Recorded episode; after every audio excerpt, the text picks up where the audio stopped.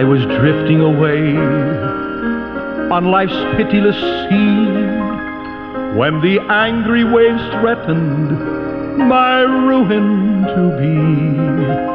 When away at my side, there I dimly descried a stately old vessel, and loudly I cried,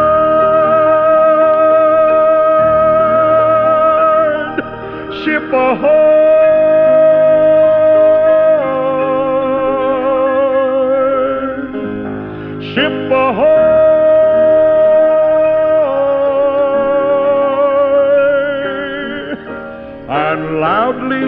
I cried, Ship ahoy! Thank you very much. And once again, we say welcome aboard. It's good to be with you. This time, Brother One speaking. A program here called The Mariner's Call. What a wonderful blessing it is to be with you. Uh, Brother One saying, when I say a blessing, you can't imagine thinking about my past. Spent the better part of all my lost life as an old commercial fisherman. And now have the opportunity to take uh, from a boat into the book of God. And then they have the opportunity to speak to so many people about God's wonderful salvation through Jesus Christ and how we can also, as believers, grow in grace and knowledge of our Lord and Savior. You know, I hope you are a growing believer. If you're still not sure that salvation, we think about that that Jesus has brought to us. Still not peace in your heart. You said, Brother One, I still, you know, please, would you hear us out? Listen. Listen to the other broadcasters. We think about this station and those that present the truth and uh, in clarity and in simplicity. I trust that you'll soon meet the Lord if you have not.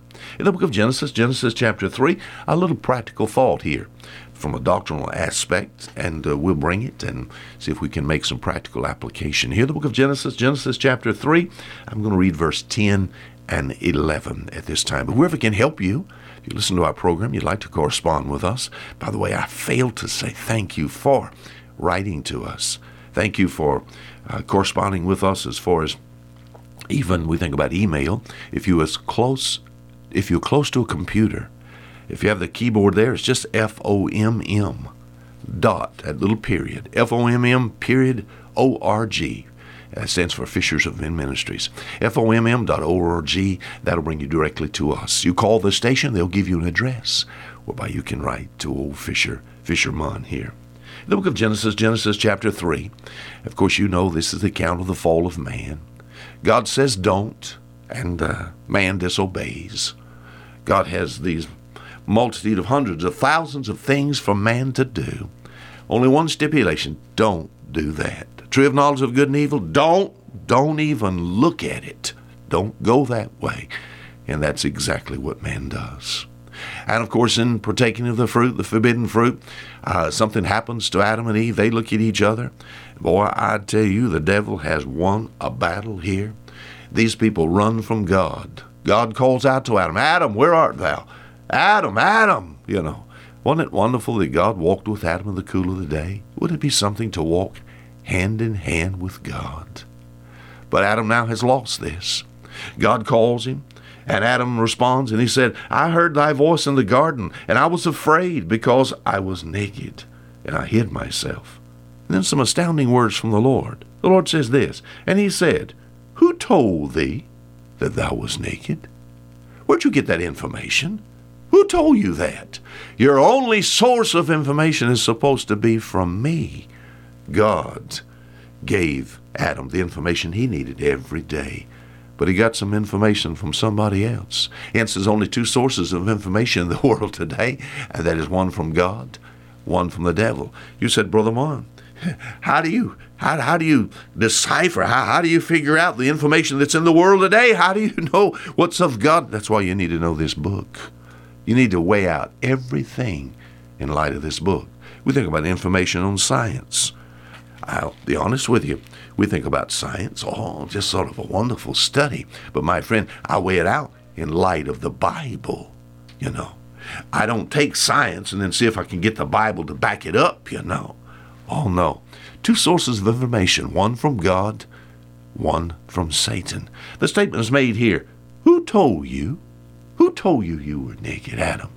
Who told you that? Where did you get that source of information from? Hence, we've sort of thought about that sort of uh, used it as maybe we'll go from this. Let's get into some practical areas. I've had my children come home and tell me things, and I've wondered, where'd you get that at? So when kids come home and say something like this, you know, you don't have to always obey your parents. Where'd you get that from? Who told you that? Um, I've got a son. His name is uh, Andrew, and maybe he comes home and he says something one time. It says, uh, uh, you know, you don't have to stay up, or maybe something like this. There's nothing wrong with staying up till twelve o'clock. Uh, who told you that, Andrew? Where did you get that source of information? You know, while you're going to school, you're going to go to bed at a certain time, you know.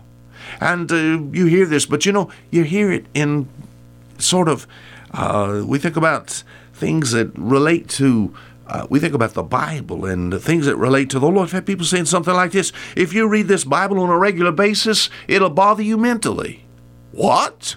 Who told you that? You're going to read the Bible, the Bible's going to drive you crazy. Where did you get that information from? Christianity is a cult, just like all the other religions. Who told you that? Where did you get that information from? You certainly didn't get that from God. Heaven or hell, they're not realities. They're just figments of a. Who told you that? See, that's why, as far as information, it's so important. You could put your foundation on a bit of information that was wrong. And my friend, die without hope and without any help. And my friend, spend forever in God's eternal lake of fire. You put confidence in bad information. Who told you that? People say something like this you know, any life after death is only a state of mind. I saw that on the on on the TV in some uh, uh, program that's supposed to be put together by these brilliant scientists. They say life after death is just a state of mind. Who told? Who's saying that? Where did that information come from? Directly from the pits of hell and from Satan himself. Who told you that thou was naked? Genesis chapter 3, verse 11. So, for that being true, let's just take let's just take us let's just go into some different areas real quick, areas of just practicality. I've had people say something like this. They said, "Preacher," and maybe knocking on doors or talking to some people, and I literally been with some folk that live in different areas around the world. They say one religion is just as good as another. Where where'd you find that at? who who told you that? One religion is just as good as another. Where did you hear something like that? To begin with, my friend, as far as religion is concerned, religion basically is just associated with man and man's climb to God. Religion is something that man has created. Man has always been religious you know, he gonna worship something, you know, and usually he worships the wrong thing. So around the world today, there are all kind of religions and and uh, denominations and beliefs of people, and uh, these come from the beliefs of their founders. You know, this particular founder of this religion. I'll try to, I'll be kind today, and I'm not going to name a bunch of things, you know, but this particular person believes so and so, and if you follow after what they believe, you have maybe some hopes. Religion I'm glad I don't have religion. I'm glad my foundation is in something besides religion. All religions are the same. One religion is just as good as another, my friend. What are you talking about? As far as religion is concerned, it'll do no one any good. What we need is salvation. You know, there's the difference between religion and salvation. Religion is man climbing to God, salvation is God coming to man. You know, I know salvation works because it worked for me. In 1966, I know, beyond a shadow of a doubt, peace entered my heart. And this peace came through trusting Jesus Christ to be my Savior. The finished work of Christ, what Christ did on Calvary, that shed blood, my friend.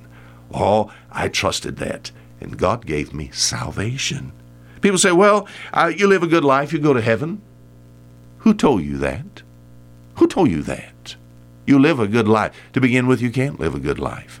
You said, I'm doing it. You're lying. as far as a good life is concerned, the Bible declares God Himself said this. He said, There is none that doeth good, no, not one. To begin with, it's not of works of righteousness which we have done. I need to watch what I listen to, my friend. I'm going to be judged in light of this book right here. He said, Well, I believe that if you live just a good life, behave yourself. My mother and father taught me that when I was young. My mother and father were religious, and they demanded that. I said, They said, Wayne, yes, ma'am. You be a good boy. Yes, ma'am. I tried to be a good boy. Didn't work. I tried the best. I had some degree of morality. I had some degree of goodness. But oh, in my heart, oh, it was only wickedness there. The heart is deceitful above all things and desperately wicked. As far as goodness is concerned, you live a good life, you go to heaven, and that won't work. Where'd you get that from? Who told you that? I've had people say this about church. And you know, you have to be careful, my friend we think about talking about church. They said, uh, you don't have to go to church to be a Christian, you know. Going to church is not all that important. Who told you that? Where did you get that information from? You didn't get it from the Bible here. Now, I certainly have enough sense to know that church is not going to get you to heaven. But I tell you, if you were faithful in church, it's a pretty good sign that you've trusted the Savior, the one who died for the church, you know. You don't have to go to church. The New Testament we think about the New Testament under the hand of the Apostle Paul, God revealing the mystery, the revelation of the church there. His writings is all to local churches, the establishment of local churches. He was the first missionary, went around all of Asia Minor establishing churches. The Bible says, I'm not to forsake my assembly. I'm not to forsake the assembly of themselves of myself together. I'm not to forsake that. As far as church, church will save? Well, of course not.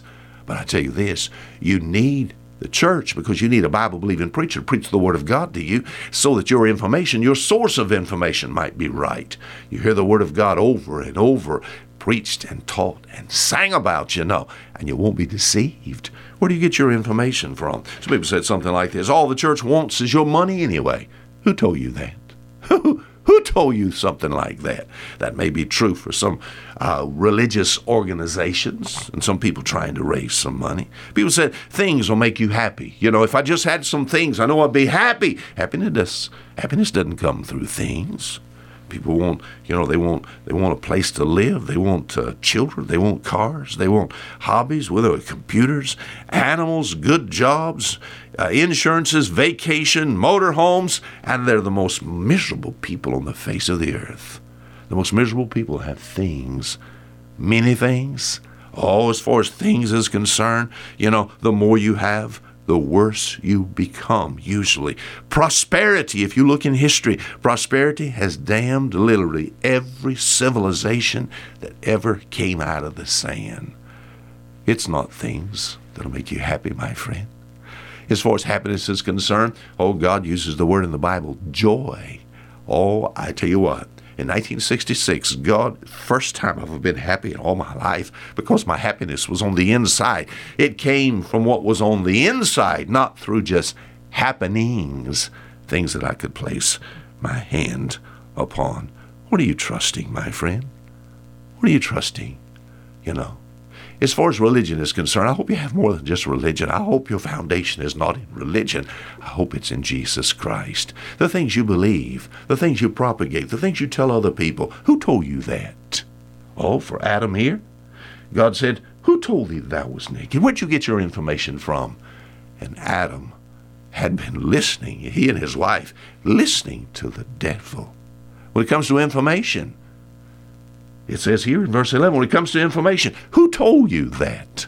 Two sources of information one from God, one from Satan. Let's listen to God. Until next week, Fisher Munn saying goodbye.